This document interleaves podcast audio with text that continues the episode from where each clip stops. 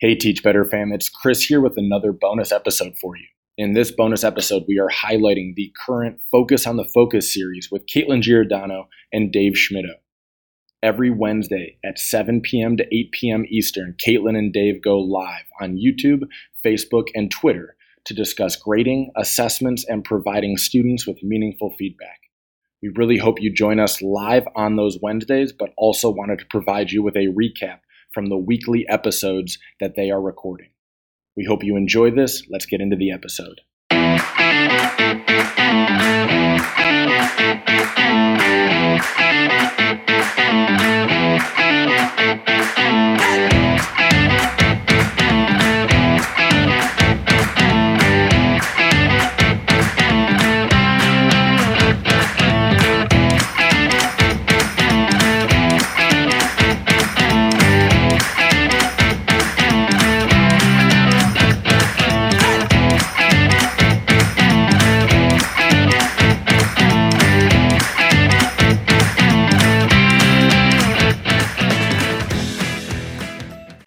I, love that intro. I feel like it's an alarm clock for people. Like they've got their phone set and they hear that music and they're like, "Oh, something's going on. Let's go see what it is." That's Time awesome. to go. oh, yay! I'm excited, and I, I see we've got some of our friends here tonight too, Caitlin. So let's just say our hellos to some of our favorite friends. We've got Nikki joining us.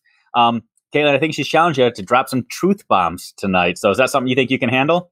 Oh yeah, I'm ready. I think I think so. Get your little tweet worthy thumbs out, people. Caitlin's going to be talking. So, Holly Stewart's giving us some green heart love. Love it, Holly Stewart. She wasn't able to join us live last week, but if you were able to see any of her comments afterwards, I think she had some fun watching the replay. So that's that's awesome. And Ryan from the KC area, awesome. Ryan, thank you so much for for joining us. And Holly, yes, she's ready. Candace is here as well. And if I didn't say it yet, everybody, Caitlin Giordano is here. Caitlin, Caitlin, Caitlin. Let, us just do some quick intros real quick. People, I, I know there are a lot of people w- tuned in last week and heard us do the intros and heard what we were going to be talking about, but there might be a few people that are joining us for the first time tonight, which is awesome. If that's the case, welcome to the show. Caitlin Giordano is here. She is in the house. Caitlin, can you just tell people who you are and where you're from?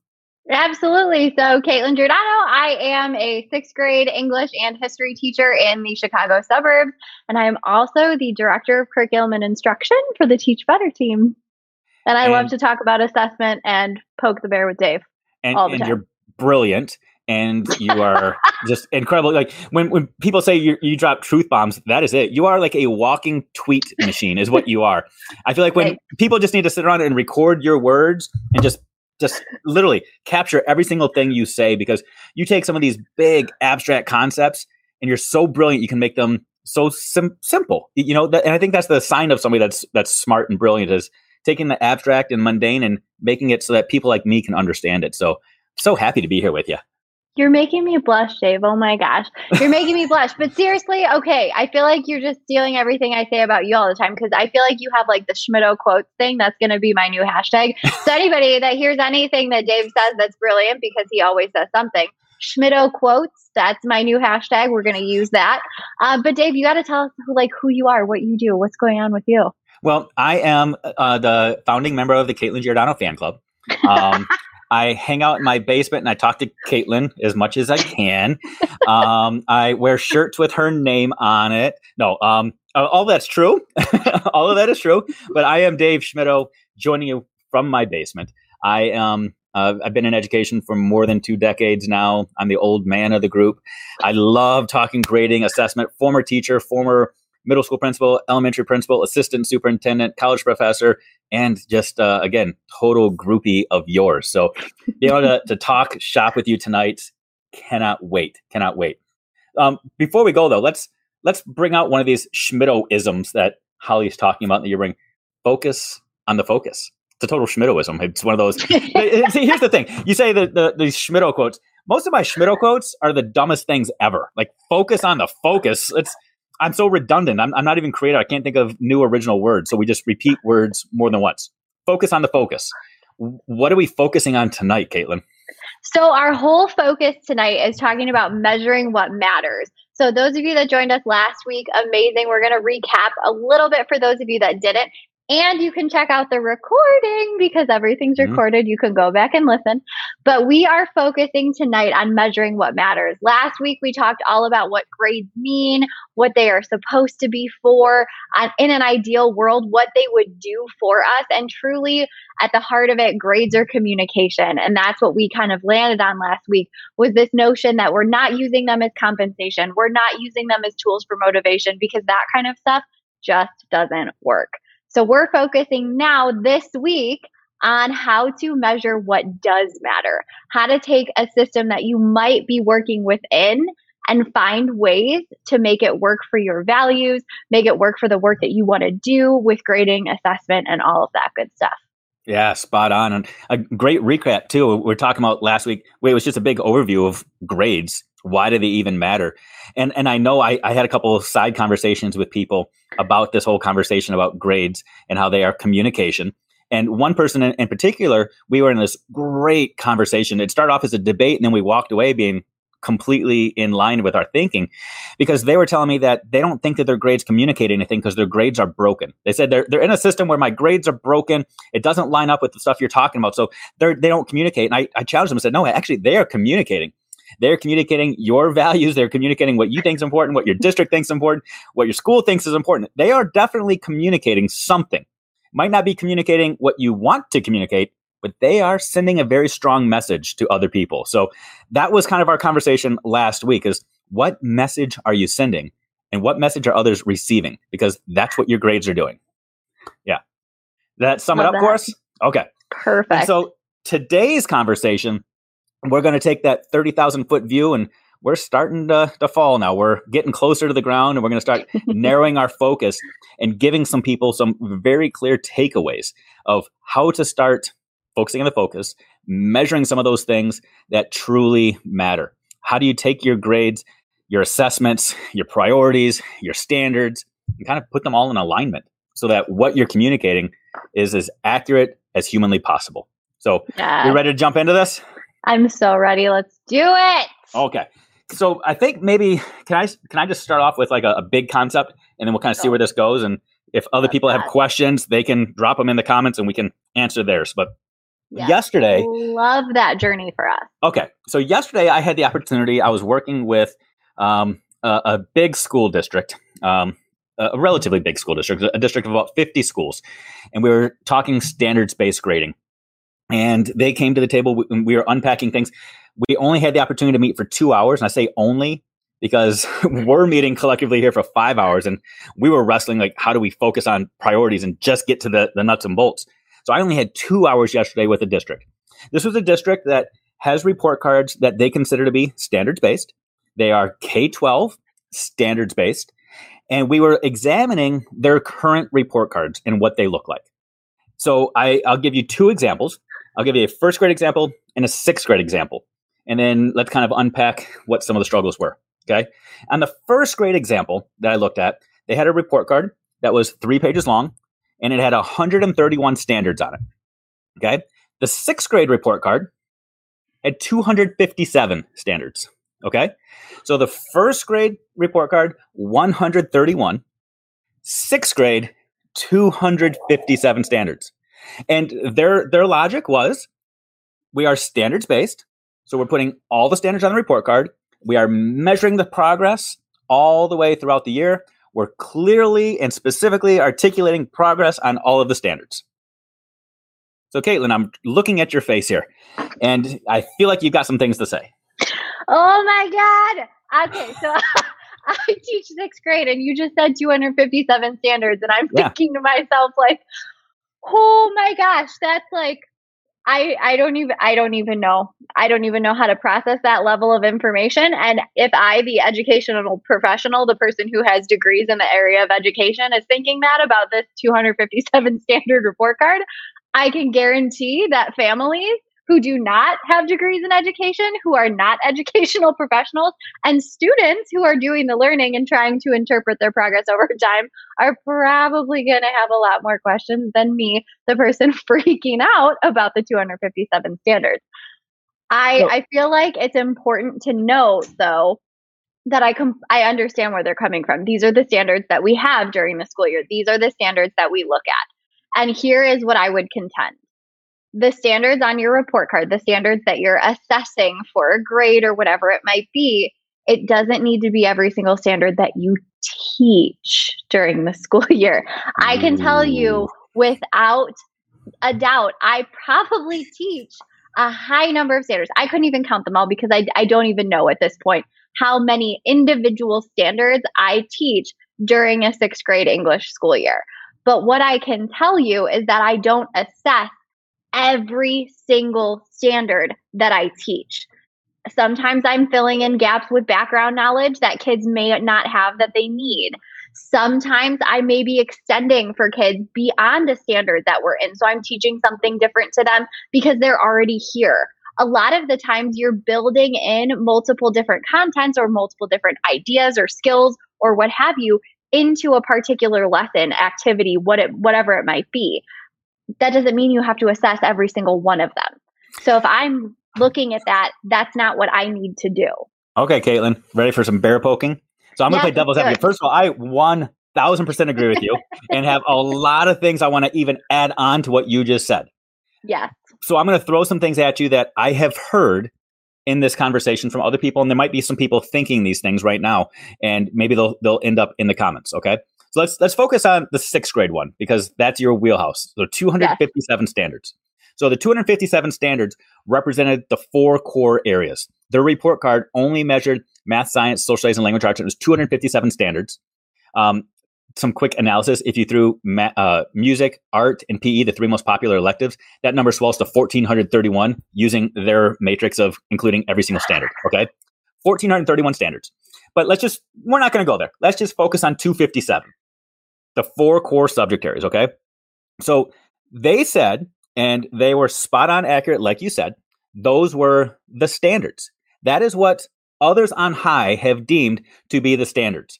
And now, using my own words against me, a standard is only standard if it's standard. Again, redundant quote, Schmittou worthy, because I can't, I'm not creative.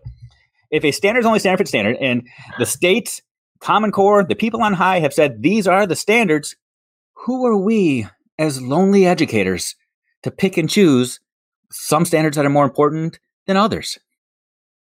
Who are we? We are the professionals. We are the trained educational professionals. This is our job. This is what we do. We assess standards that our students are learning. That is our job. That is literally what we learn how to do when we go to school. That is literally the job that we do when we get into the classroom. Who better to do it than the person teaching them?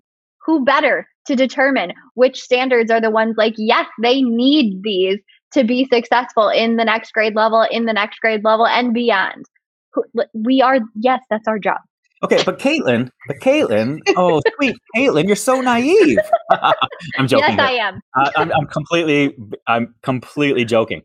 But there are others that are going to think, but Caitlin, if I choose which standards are more, I could choose incorrectly because at the end of the year, there's this big, mean, scary test that my students are going to have to take, and if I choose wrong, I might be dooming my students to a pathway of not proficient.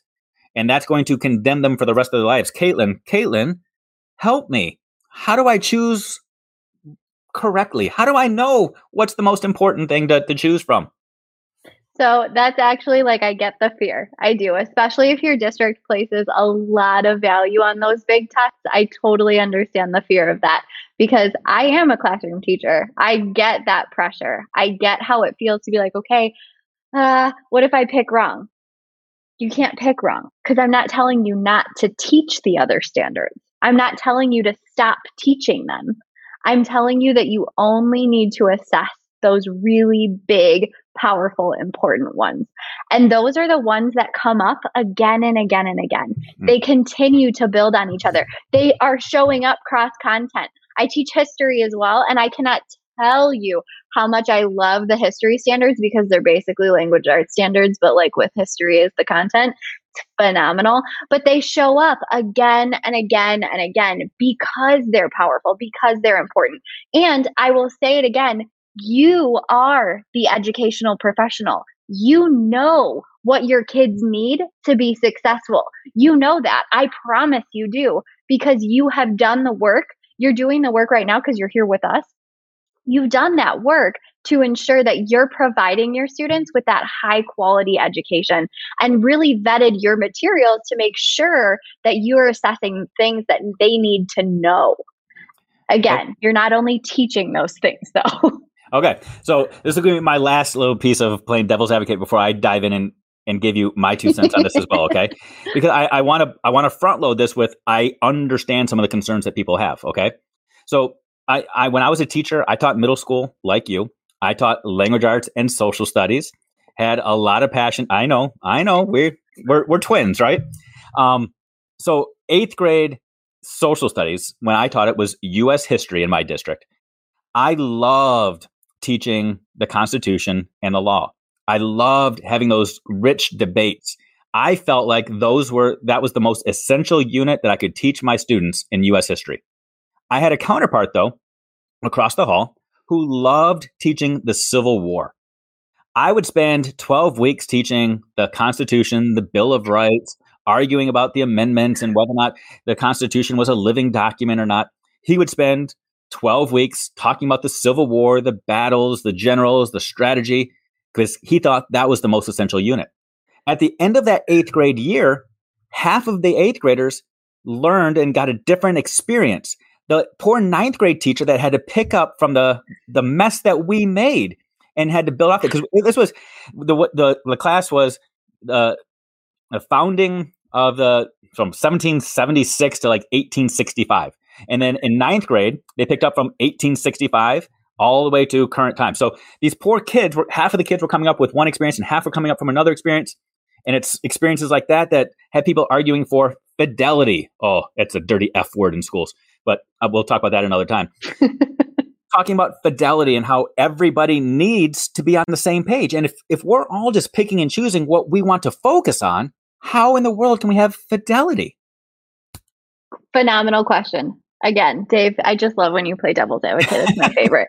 So here's the thing when you are the educational professional, it's also your professional responsibility to collaborate with the people that you work with to collaborate with your content area team, to collaborate with your job-alikes, to ensure that kids are getting that education that they need to be prepared for that next grade level and beyond. So I would say, like, yes, there's room for you to infuse what you love because I get that. I do it all the time. But you do have to make sure that when we talk about fidelity in classrooms, I agree with you. I hate when we talk about that because there's this misunderstanding that fidelity means we're all going to open to page 25, read the same short story, we're all going to do the same activity, we're all going to do it on the same day at the same time, so all of our kids are getting the same exact experience. But that is not what we mean. That is not what we want because that's not what's good for kids. That's not what's good for us we're the professionals in the situation. So we need to understand that we need to work together. And it doesn't mean work together to all decide that we're going to be on page 25 tomorrow on April 15th. It means that we work together to determine what are the essential skills that our kids need to be successful and move forward in their educational careers.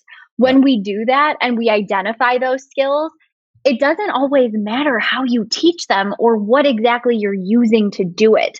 So you could be using the Civil War or the Constitution to be teaching a particular skill if it's understanding the role of Amer- of the United States in history of that time. If that's the essential question, if that's the skill that they're trying to build, you can teach that through the lens that you need to teach it through just like I may teach, I teach text evidence using movie trailers. Not everybody does that, but everybody in sixth grade teaches that skill. And that's the point. You definitely have to take on that professional responsibility of collaborating and ensuring that there is that common experience and that all students are getting the essential skills that they need. Oh, so good. See, I told you you were brilliant. You can take these big concepts and you just make it so real and practical and, so bite sized for people. So, so first of all, thank you, thank you for entertaining. We didn't script that ahead of time. I didn't tell you, hey, Caitlin, I'm going to just be dropping some questions at you. Be ready. But this, this just goes to show the level of your brilliance because you you ran with these things, and we are we're we're in sync with just about every single thing that you said. And I'll throw a couple of I'll start with some anecdotes, and I'll give people some quantifiable things to to run with as well. First, I'll use story and an anecdote that might tell this story a, a little bit differently. So, my youngest son, again, four kids. My youngest is Mason, adorable. He's five years old and he's in kindergarten right now. Last year, the beginning of 2020, the, the, the year the world stood still, sweet little Mason had a goal that he wanted to learn how to ride his bike. That was his goal. He wanted to learn how to ride his bike during 2020. He made that goal before he realized he was going to just be home all the time. But if we fast forward into May of 2020, I have a picture on my phone of a day where Mason called out to me when we were standing outside. I was at the top of my driveway. He was down on the sidewalk, bike propped up next to him. He's got his hands on the handlebar. He's pushing his bike down the sidewalk, training wheels on it, and he asked me to take a picture of him. I pulled out my phone, took a picture. I said, Mason, that's that's adorable. Why'd you want me to take a picture? And he said, Dad, I'm I, I met my goal today. I'm riding my bike. Well, if I were to look at the picture that I have, and if I could share that picture with all of you right now, you would see what I just described. Mason wearing winter boots in May and shorts and a tank top, standing next to his bike while he's pushing it down the sidewalk. Now, in his mind, he accomplished something. He was independently maneuvering his bike somewhere. Unfortunately, the goal that he set or the standard he was trying to achieve was he wanted to be able to ride his bike independently. And in my mind, that means something different than what he was demonstrating. In my mind, riding a bike independently means his butt is probably on the seat. I probably have the training wheels off. He's probably pedaling somewhere. But again, that's my own limited perspective. There might be somebody else that says, well, no, Mason could be coasting down your driveway and not pedaling. Pedaling might not be a requirement of that standard. Somebody else might say riding it independently means he can go around the block three times without daddy riding alongside of him. Somebody else might say he can't fall down ever. Like that's that's what we're discussing right now. Is what is that level of expectancy, that standard, that standard? And when we talk about fidelity, we're not talking about how I teach him to ride a bike. We're talking about do we have the same expectation for kids? Do do me and my wife have the same expectation for what riding a bike actually is? Does Mason understand what riding a bike actually is? Because if not, we're, it's going to be difficult for us to clearly articulate progress towards mastery. So I know it's a weird story, but it's part of the story. I loved it. oh, well, thank you. Thank you. Anytime I can talk about my kids, I beam a little bit. Now, the second piece of this, a little bit more quantifiable. We start talking about 257 standards. I just want to ease everybody's burden. Everybody's burden. There is not a state in America or a province or territory in Canada that expects every single teacher to assess every single standard equally. That's the God's honest truth. It's not the reality. You can go to any state's DOE website and you can find out the standards that they consider to be uh, the priority standards. They might not even list them as priority standards or essential standards. But what they will tell you is that there are some standards that they're assessing every year. There are some standards they assess every three years. Some standards they assess every five or seven years. More so than that, when they give you a score report for individual kids, students end up with scale scores on their test. A scale score, Caitlin, is a weighted score. A kid can get a 680 on a test because they answered a lot of difficult questions correctly, more important standards correctly. Another kid could get a 500 and answer more questions right, but they were not essential questions. They weren't essential standards. So their scores are going to di- be different. It's not about how many questions you get right, it's do you answer the right questions right? And that's the reality. We're given the Da Vinci Code for this. We're given the secret sauce if we just know how to interpret it. So we can have that conversation too about how do you decide. So it's not just arbitrary. Can we go there? Yes. Okay. So it is important when you're trying to figure out what does matter and how to figure out what you should be measuring, what standards you should be assessing.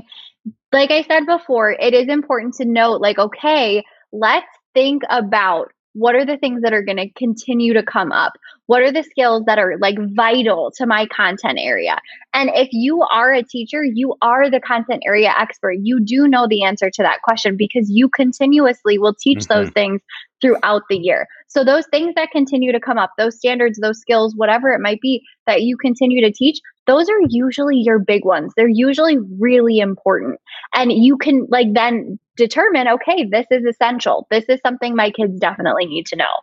And then when you're talking about how to measure what matters, this is something I really want to get into today because I see this a lot. There are really simple fixes that you can make to your own assessments to ensure that you are measuring what matters.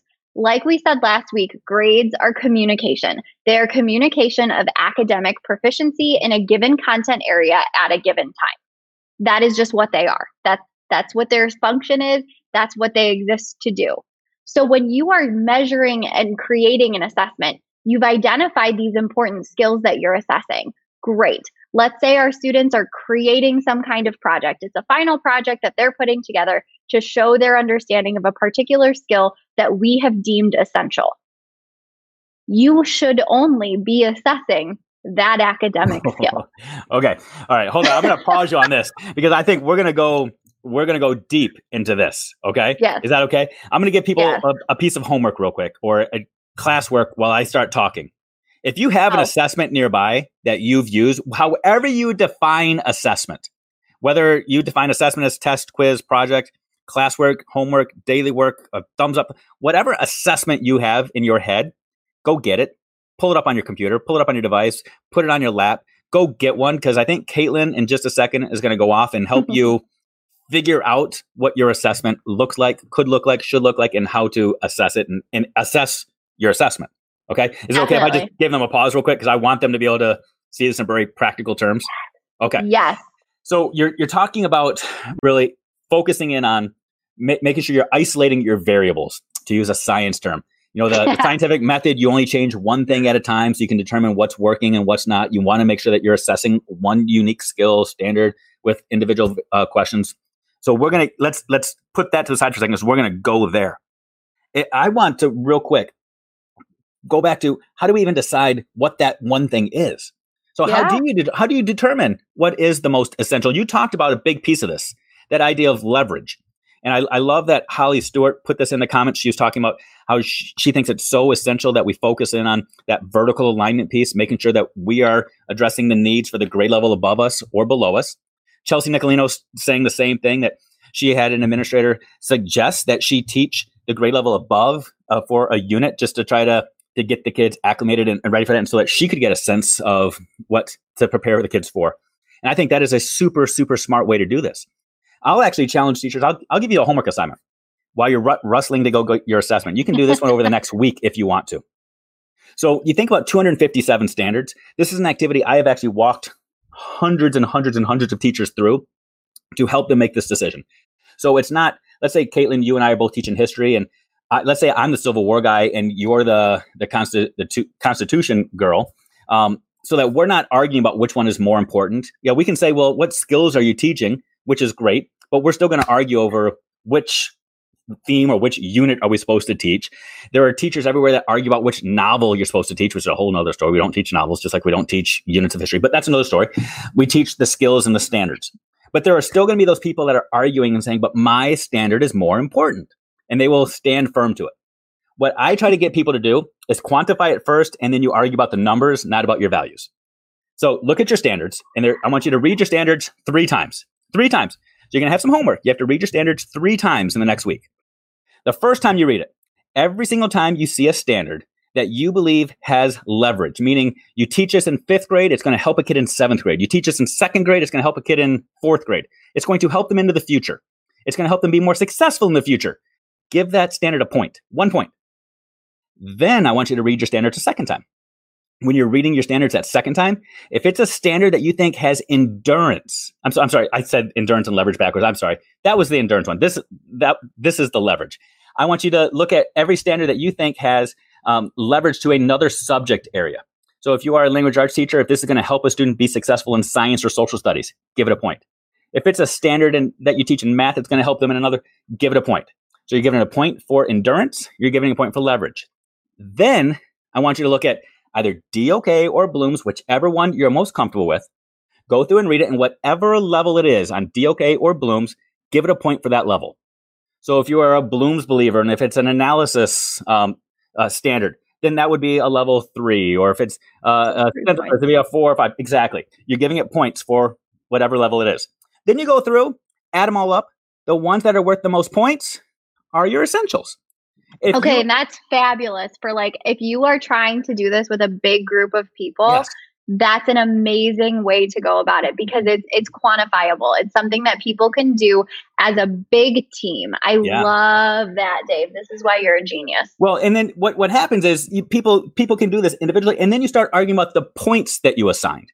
You're not arguing about this one is more important. You're arguing about if it has endurance or leverage or whatever the case may be. And in that conversation, it's not about people's personal values on the table, which is where this conversation gets so difficult. You're arguing about numbers. And it's a whole, it's much easier. But the secret to this is you're going to have 10 to 12 in every subject area at every grade level that are far and away outscoring the rest. So if people want to argue about number 13 or 14, let them argue. But those top 10 to 12, you've got magic now. Now you're teaching one big standard to depth with leverage and with, for that's one a month. One a month. Yeah. Which is way more manageable than 257 or mastering a standard every 0.7 days. So just throwing that out there. Okay. So that was a lot of rambling. I know. It was amazing though because it's so useful and it, it's it's the thing that you and I talk about all the time. It opens the door for the conversation because when you are having this this I this conversation, this debate, whatever you want to call it, when you're in this space, it does get personal and it does become. Well, I have always taught this. Like this is important to me. I want to teach this. Don't take this away Yeah. from me. But when we can shift that and actually open the door to the conversation, that's an amazing way to do it. I'm so glad I got to be here to witness you telling everybody about it. Oh my God. So you got to hear Um, Mason, you got to hear us doing a little bit of math. So now I think I'm, I, I just shared that just to, to milk people going to grab their assessment because I want them to be able to have something that they're doing. We talked about this last week that our goal is is not to tell people change everything you're doing, but to reflect on what you're doing. And if you leave this solidly confirmed that you are doing the right work, God bless you. I'm glad we could affirm what you're doing. But if you feel like, ooh, I got to refine some things, God bless you. I hope that this helps. So, so Caitlin, they've got assessments in their hand, in their head, on their device somewhere. We now have identified what those standards are. We know what standards we're focusing on. We talked early on, you said very specifically, you can teach it all, but you only assess the essentials. If you're Yes. a leader out there, this is a great go to. Who cares what they teach? Focus on what they assess because eventually what you assess becomes what you teach. But that's a little secret sauce. So you've identified what you're going to assess, and now you're building an assessment. Okay, so Go. those of you that grabbed your assessment, love that.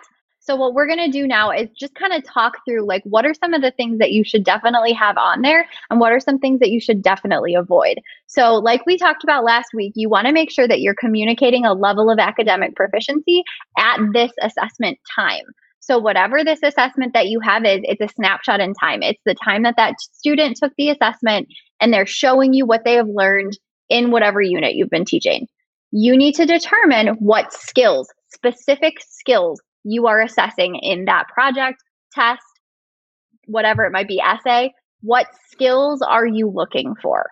And so you need to be very clear about that, both on the assessment, but also in how you are assessing it. So if you're using a rubric, those skills you're looking for should be really clear on there. It should be in student friendly language so that they can look at it and understand it and so that families can also interpret what they're seeing. So you have to make sure that the skills are clearly defined on the assessment. What skill are you assessing with this question? What skill are you assessing in this essay? What skill are you assessing in that project? It should be clear. The other thing is that it's only academic skills. And this is where I'm going to get like, I really, Oh. I'm to really like rail on, on this for a okay, minute. be ready, people. Strap in.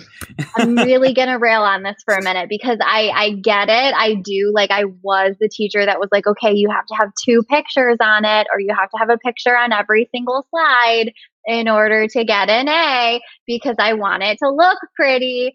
But folks, is putting pictures on slides an academic skill for English class? No, it's not. so we need to ensure, and if that is a skill that I'm assessing, if we're talking about including multimedia as a part of our visual information unit, great. I'm assessing their mm-hmm. use of pictures. I'm assessing their use of visual information. But if I am not assessing that skill on this assignment, it should not show Ooh. up on my assessment. Okay. It shouldn't be there. You're spot on, spot on. And I, I want to add a little bit of clarity to what you just said eh, with it. another with another Schmittou kid example. So first of all, if if you are one of my kids' teachers, I am so sorry. I get kicked under the table constantly when I go to parent teacher conferences. People tell me, "Don't open your mouth," and now I'm going to do it to the world here. So I, I apologize. This is hypothetical. It's not real. wink, wink, air quotes. Okay. So here here's here's the real story.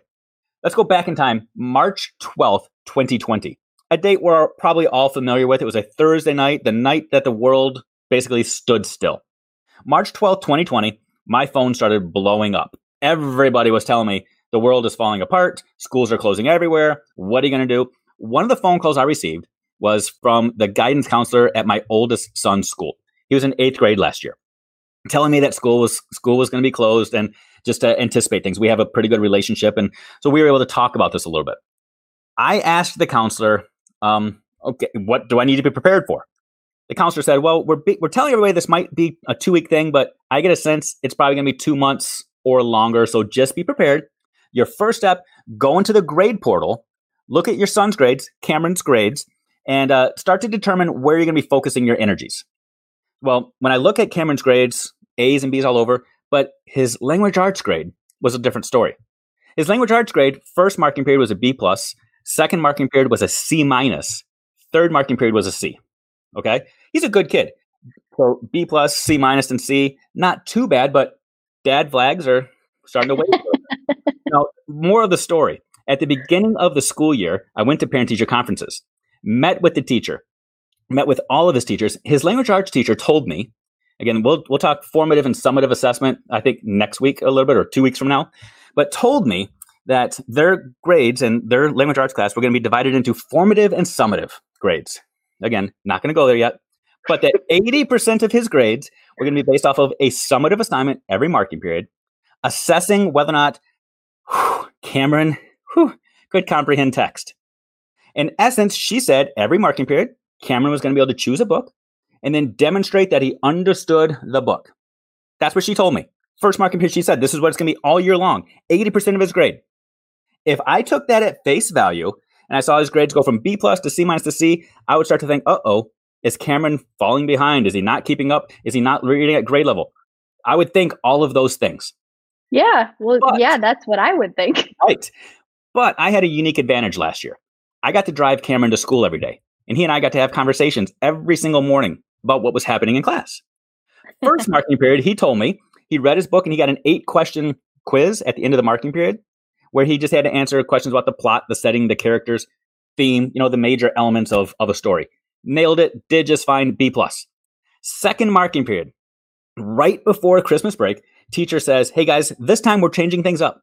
We're not going to do an eight question quiz. This time, I want you to give a speech when we get back from Christmas, a three to five minute speech about your book. My son is an introvert, scared to death about getting in front of people. His three to five minute speech was 35 seconds long. He ended up with a C minus that marking period. Third marking period, he was given the opportunity to make a video presentation, but at that point, he was afraid everybody was going to laugh at him. They already laughed at him when he sat down after 35 seconds. He wasn't engaged and shut it down.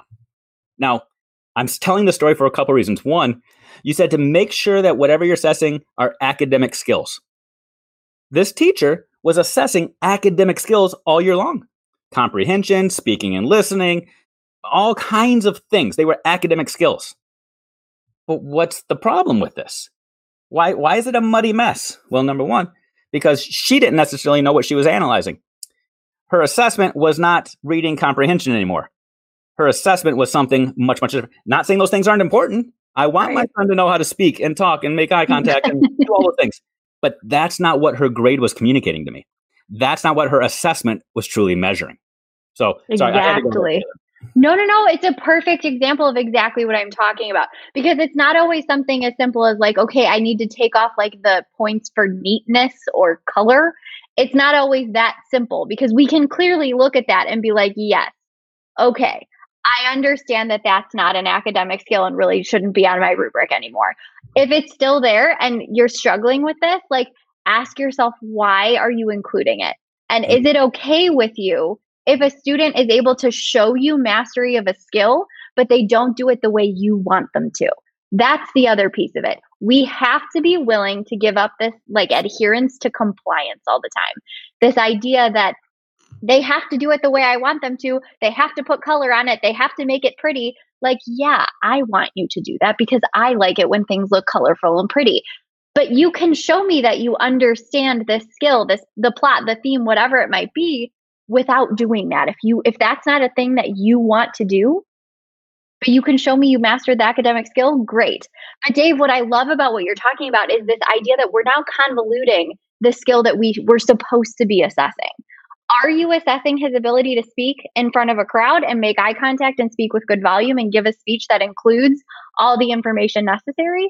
Or are you assessing his ability to comprehend a book? Because those are two separate things and you have to be clear. So when you're looking at your own assessment, those of you that did go grab it, make sure that it's clear what you are assessing, what skills you are looking for in a particular project. And here's where I'm going to get like really really on my like mm, on my soapbox. If there are ways for students to show those skills and have choice in how they do it, let them. If you have a kid who can get up in front of the room and deliver a 5 minute kick butt speech to show you that they comprehended their novel and that's what they want to do, let them. But if you have another kid who's over here and is incredibly artistic, doesn't really want to get up in front of the class, but can demonstrate that they understand plot, theme, summary, all of it on a one pager that they've created and illustrated themselves, let them because they're still showing you that they've master a, mastered a particular skill. They're doing it in a way that works for them. And I guarantee they'll show you more because you're giving them the freedom to show you in a way that works for them, in a way that they feel comfortable with. One of the things that we learn about intrinsic motivation for learning is that students are more likely to be motivated to learn. They will be more motivated to learn and will be more successful if they feel that they are competent at a given thing. When you allow them to choose how they show their learning, they have that sense of competency because they picked it. Mm. They have that sense of control, of autonomy because they picked it. So they're more likely to be successful and actually show you what they've learned. Mm. I, I, feel like I want to go a thousand directions with that. and, and I, the people responding in the comments right now are loving what you're saying right now. Like truth bombs galore. Holly Stewart had me worried though, because she said, oh, Caitlin said a bad word. And I was like, oh no, what'd she say? But you said compliant. so that was the bad word. But I, my heart started beating a little fast there. Um, I, I want to address a couple of things that you said and yes. kind of dive into them a little bit deeper. So, the first thing I want to address is we are not saying don't teach multiple things. We are saying if you're going to report or assess multiple things, disaggregate it and report multiple things. Don't dump everything into the bucket and then help and try to make the parents and students make sense of all of the things that are in your one quick summation. Disaggregate yes data so we can do something with it. That's that's Rebecca Huff just posted the perfect comment for this. Yes, Rebecca, disaggregate it, pull them apart. If your goal is to pull up that they can write an introductory paragraph and you are specifically looking for three separate skills, report the three separately because you have you might have a student that can write a really awesome thesis statement but they struggle to add context to it and provide a summary to support it but they can write a really strong thesis statement. So you should be reporting those separately, just like Dave said. Disaggregate it always. Yes, because that goes to, I mean, we we are going to cover this in a couple weeks, but grades are not just about labeling what was. Every single grade, assessment, assignment should help paint the way to what's to come. It is feedback, it's communication saying, here's where you are in this moment of time so that we can get you to a different place the next moment in time. So it's important for the teacher, the student, everybody to know where that student was in that moment of time so you can all celebrate and monitor and help push forward progress. So that that's super important. I'm glad we were able to break that down. But I want to ask a, a, very real question to you right now. And if you if you're not prepared for this because I'm putting you on the spot, that's okay. You can pass the baton. It's all good. Ready? So you said make sure on your assessment that you are asking about a specific skill or a standard. So here's the question, and it's it might not be a question people are even ready to go there yet, but I'm going there. How many times does a kid have to be able to get it right for you to know that they got it right? Okay, this is a phenomenal question. And I will tell you, like, I don't have the right answer to this because I feel like it it's different. I don't it's it's very subjective because there are certain skills like when I'm teaching sixth grade and I have a kid that comes in and they've done summaries every single year since third grade, I'm basically assessing to ensure that they've retained that knowledge and they can still do it with a more complex text. I don't need them to do that like a hundred times for me all year long. Am I going to bring that skill back several times throughout the year? Absolutely, I am. But am I going to assess it every single time? Probably not. Because if they're continu- if they can show me they've got it that first few times, that first time even, we've done this before, we've got this. But when it's a newer skill, when it's something that they don't have a lot of experience with, writing thesis statements is a great example. Um, if it's a brand new skill like that, we need to continually do that. Writing one thesis statement successfully doesn't tell me that you can do that on your own. I need to see that you can do that on your own several times and even in several genres of writing to really see that you've got that. So I would say, Dave, it's very subjective and it kind of depends on the background knowledge, on the previous experiences, on whatever it might be that you're assessing and how many different applications it might have. So that's kind of where I'm at. Ah, oh, it's, it's a good answer. it, it is a good answer. It's a very real answer. And now I'll add again, I'll add a couple layers onto this. Ultimately, your goal, your long term goal is that you're not doing this stuff in isolation in your room and you're not on Teacher Island. The goal is that when you start doing something like this, other people jump on board as well. And if you get yourself to the place where students are truly mastering the content and they're mastering the standards, as a seventh grade teacher, you can have confidence that what the sixth grade teacher is reporting as mastery, the students still have. Otherwise, they probably didn't master it, right? So the idea of teaching to mastery is that students have actually mastered something so you can build upon it. So you don't have to go back necessarily and reassess a standard from earlier on year after year after year.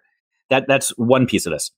My answer to the question, and you said that you don't really I, I have an answer to this question, and I'll tell you exactly where my answer came from. My answer is three. Why three? why three, you ask? Because it's more than one.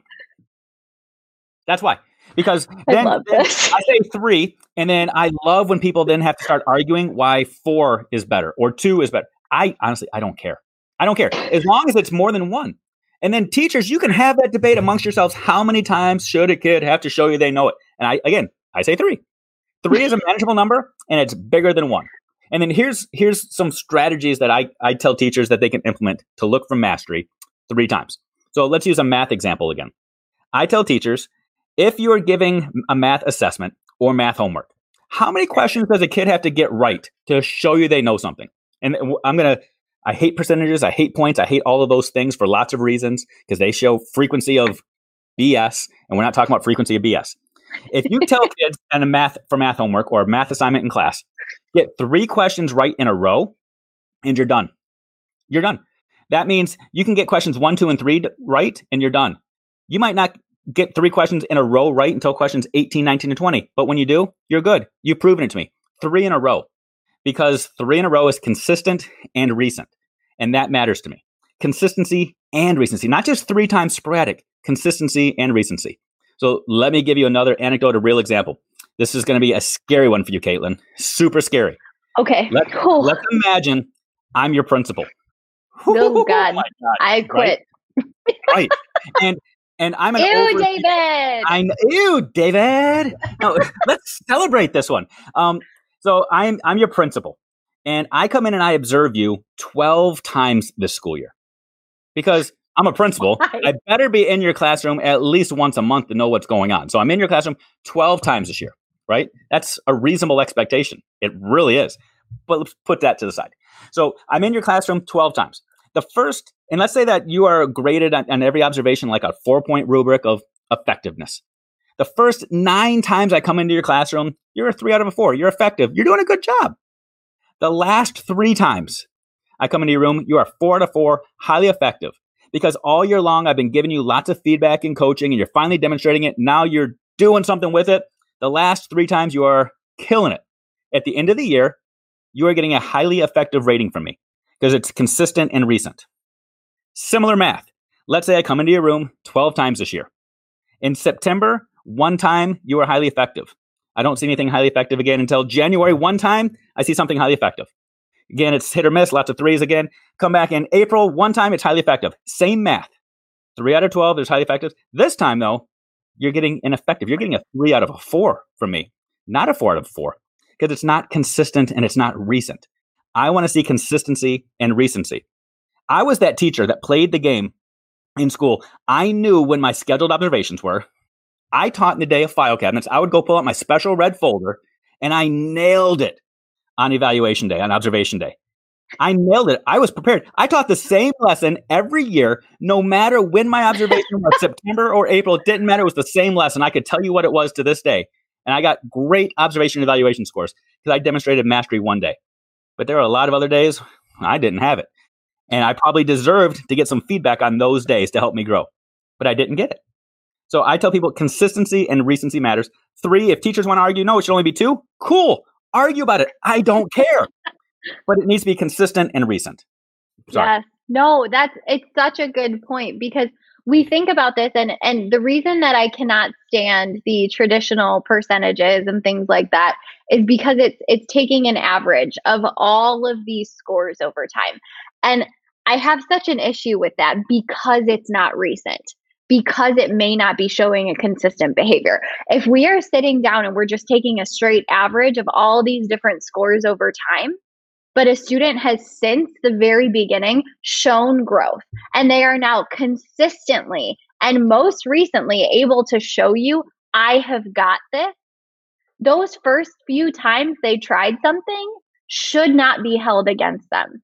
That first few times they took that risk and tried that learning out should not detract from the fact that now they consistently get it. Well, it, it, even even beyond that, if we do that, it goes against everything we talked about last week. Last week, we said grades are not about compliance. It, they should not be used as a carrot or a stick. They are. They should be an accurate representation, a snapshot in time to demonstrate what a student has has shown mastery of or progress of on an external tool measuring their internal knowledge. And if it's a snapshot in time, it needs to represent that snapshot in time. As a parent, if my kid, and this is a whole question for uh, probably another session down the road, this is one of the reasons that we have so much frustration when people start talking about retakes and redos. And what happens when every single student wants to turn in all their work at the end of a 10 week period? Well, why do we say that they have to, we have to have this arbitrary 10 week period that we give one grade to? That's the issue. It's not the issue about retakes and redos. It's that our grades don't re- represent a snapshot in time, the most recent and consistent evidence we try to lump everything together and have people chasing points so they can get brownie points and bumper stickers and a spot on stage, we distort the process. Yes. And I feel like, too, it's important to note that this isn't just in K 12 education that this happens. in university settings, you see this a lot where grades are convoluted with other things that aren't necessarily a snapshot of what that student knows or can do in a content area academically. It's not giving you that external representation of internal knowledge. I really liked that, by the way, so I'm going to be remembering that. Um, but it's not doing that. Like when you're incorporating things like 10% of your grade is for attendance, 10% of your grade is for participation. Like, are those academic skills or are those behaviors? What are we assessing here? Because we need to make sure that we take that step back and really ask ourselves what are we trying to do with the grade? What are we trying to measure? What are we trying to show in this assessment, in this grade for this class? Is it academic skills? Is it a snapshot of that knowledge in this in, at this particular time? Or we again trying to show how well our students complied with what we wanted them to do? Boom. But boom. So it, those of you that have your assessments in front of you right now, again, use use that assessment like mirror mirror on the wall look at it and say, mirror, mirror, or assessment, assessment in my hand. what do I know about my kids from this? When you look at that, can you tell what specific skills your students are showing progress or mastery towards or evidence of learning? And or what compliant behaviors am I really documenting here? And it, the first question is, do you know? If you look at it and say, I honestly don't know, well, then awesome. I want you to acknowledge that and recognize that because that's an amazing opportunity to say, and now what? If you're looking at it again, you're saying, well, there's a whole lot of stuff convoluted in here. Okay, that doesn't mean that that's necessarily a bad assessment, but is there a way for you to disaggregate it so that parents, teachers, students, everybody knows what each question is really assessing, what you're analyzing? Because truly, each question is an assessment in and of itself. Eh, it, assessment's not the whole paper, not the whole test. Every single question is an assessment. So, do you know what you're really looking for? That's a huge question starter. So, I'm glad you put that on the table, Caitlin. Yeah, it's it's important and it's one of those things that if you start asking yourself that question on the assessment you have right now, but you start doing that on all the assessments that you have, that's huge. If you start really critically looking through, okay, in this assessment, is it clear to me and therefore my students what I'm looking for here? Am I able to disaggregate those skills? Am I able to eliminate some things that I was looking for that aren't really academic in nature, are, aren't what I'm assessing in this particular and this particular assignment? But they're just something else that I threw on here, like speaking, like listening, like whatever it might be. Take those off. Find mm-hmm. another place to assess those skills. It will make your grade so much clearer. Even if you're like me, working within a system right now where you have to give points percentages, you can clarify those. You can make it better, and better is good. For sure. For sure. And I, I want to wrap up today with talking about that those people that live within those systems and some real tactical things that they can do. At first, Justin Belt saying, Hey, Dave. Hey, Miss G. So, hey, Justin. Glad you're here. Lot, lots of amazing friends are chiming in with comments, but I, I'm seeing a couple of people saying, I wish I could do that, but I live in a system that doesn't allow that. I've got percentages, I've got points. I'm just going to give people one little nugget. And Caitlin, I know you live this system every single day, so maybe you can give people something too. so mine is I'm going to give you something, it's very simple. And at first, you're going to say, I, that's not a, a huge help, but I promise you, if you try it, it will be a huge help. So let's say you live in that system where you have points percentages. Let's say you live in that system where you have mandates of how many times you have to update your grade book. Let's say you live in a system where you have to give quizzes or tests every single Friday. Let's say that you live in a system where they say every quiz or test has to be a 10 question quiz. I mean, you are in a box, okay? 10 questions every Friday, points and percentages. Here's a quick little trick for you. This Friday, try this. Take your 10 question quiz, and I want you to break it into three sections. Why three? Because I like three. Ray pointed out it's my favorite number. three sections. Section one, I want you to focus on whatever standard or skill you focused on this week. So it's based off of the present and give six questions based off of this week. And again, you're just looking for three in a row. So six questions. So you're giving kids multiple opportunities to get three questions in a row right. So six questions based off the standard for this week. The next two questions, I want them to be based off of a standard that you taught prior to, maybe a month ago, two months ago. And then your last two questions, focus on what you're anticipating to teach next week. So you've got three sections on your test demonstrating present, past, and future. You're using this to document evidence of what they know now, what they still know, and what they know in the future. Using this to plan for the future, to continue to document evidence of what, what you need to remediate and support, and what they know now. Living in that box, but taking a step in the right direction. So, your turn, Caitlin. I love that. That's perfect. So if you are like me and you're teaching in this points and percentages world right now, and it's it's so difficult for you to find ways to make this work, I feel you. Again, I also teach in the humanities, so I live in the rubrics. I live with rubrics. That's what we do. You do not have to make a rubric for every single type of assessment that you do. You have to ask yourself what are those power standards, those core standards, those essential standards that you need your students to learn and you write your rubrics for those standards. That's it. Determine the levels of proficiency you want to use. I'm happy to chat with you about this one on one, literally anytime. I love talking about this stuff.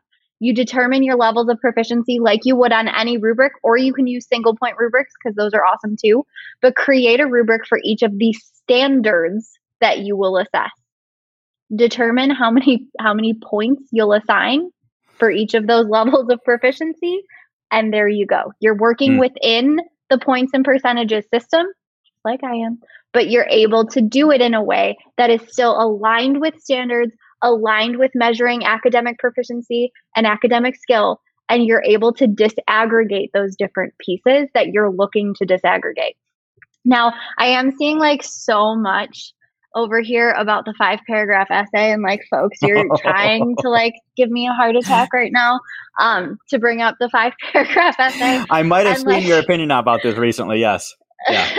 and i feel like i'm just not gonna get into it because i'll keep talking for like 15 more minutes um we don't need to teach five paragraph essays all the time. It's ridiculous and a waste of everything because it's how many times ask yourself about the favorite the best thing you've ever read in your entire life. Think to yourself, what is the best piece of writing that you have ever read ever? I can guarantee it wasn't a five paragraph essay. You want to talk about powerful writing, changing the world through writing, you want to talk about communicating a message, it's not going to be done through a five paragraph essay. Everybody should go buy the book Why They Can't Write.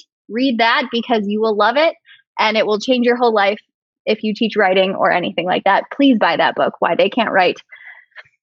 Do it.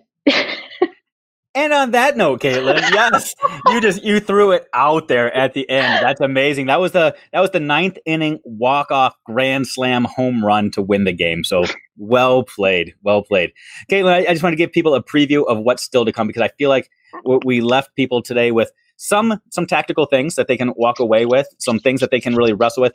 I also want to put this out here that this is this is kind of like the Sir Mix-a-Lot thing. You and I, we we like it when people say the big buts. Like I can't do this. I would do this, but we we love that because you can do this. You will do this. You should do this. Don't let those big butts get in the way. You can keep, continue to do this. There are ways to keep working around it, to work through it, to take that next step and to lead other people along. So next week, the conversation. Whew, jumping through zeros and deadlines. I love it. Love it. So we're going to talk zeros, deadlines, all of that stuff, the arbitrary things that we um, argue about that we probably don't need to argue about, and the stuff that actually makes sense. And we'll bring that into the conversation. That will be week three. Week four, that conversation about formative and summative. And I love how we even title it formative versus summative. Not and, but versus, which I love. and then we'll have our fifth week coming up in May where it's it's going to be a lot of Q&A and just trying to help people with where they are. So continue to capture your questions, continue to reach out to us. Let us know how we can help support you on this journey as you go, as you have questions, as you start the conversation with those you work with. Caitlin, any final words from you? Nope, love you all. Dave, it's always an honor to be on screen with you, poking the bear and having those fun conversations. You're awesome. Just happy You're awesome. to be here. You're awesome. All right, everybody, have an amazing week. We will see you soon. Again, let us know how we can help you. Go out there and just tomorrow take one step, one step, and make yourself a little bit better. We'll see you soon.